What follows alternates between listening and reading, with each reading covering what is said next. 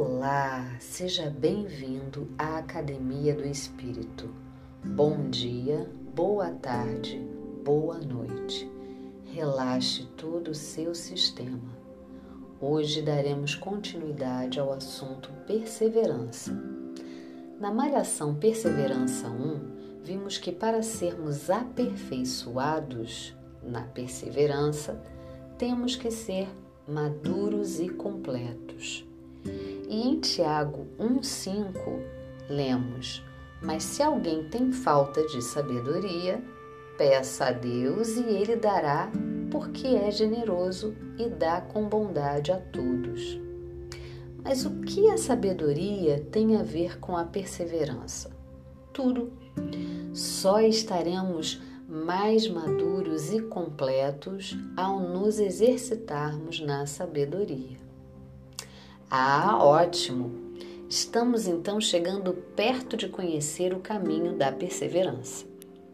Mas qual é o princípio da sabedoria? Ou seja, onde encontro a sabedoria? O princípio da sabedoria é o temor do Senhor.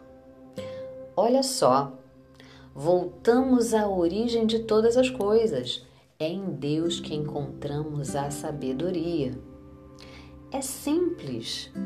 Veja, se buscarmos em Deus a direção para as nossas decisões, encontramos o caminho da sabedoria e nesse caminho vamos nos deparar com a perseverança. Porque quem não é perseverante não está conseguindo ainda encontrar a sabedoria.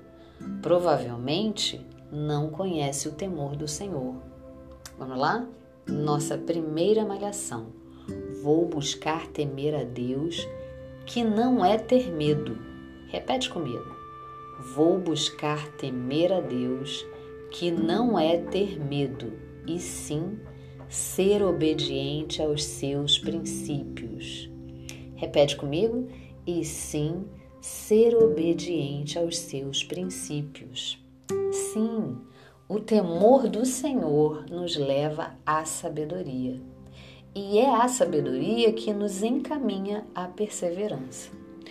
No texto, em Tiago um, seis, ele diz que é necessário pedir sabedoria com fé, não duvidando, porque quem duvida não receberá nada do Senhor, ou seja, não receberá sabedoria.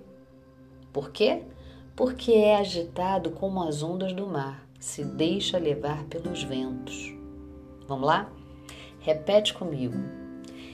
Eu vou pedir sabedoria com fé, não vou duvidar, porque eu não serei mais agitado como as ondas do mar. Muito bem. Quem se deixa levar pelo que ouve ou pelo que os outros pensam, é alguém que tem a mente dividida, é instável em tudo que faz. Hoje, você precisa escolher o caminho que te dá paz. Se você achar que pode, um momento, pensar ou agir de uma forma, e em outro momento, diante de certo grupo de pessoas, agir de outro, você não ficará bem.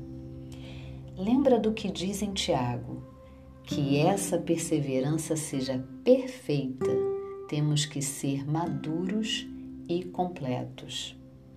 Não há como sustentar relacionamentos ou qualquer sistema, inclusive o nosso sistema interno, ou seja, nossa saúde física, emocional e espiritual, sem buscar ser completo.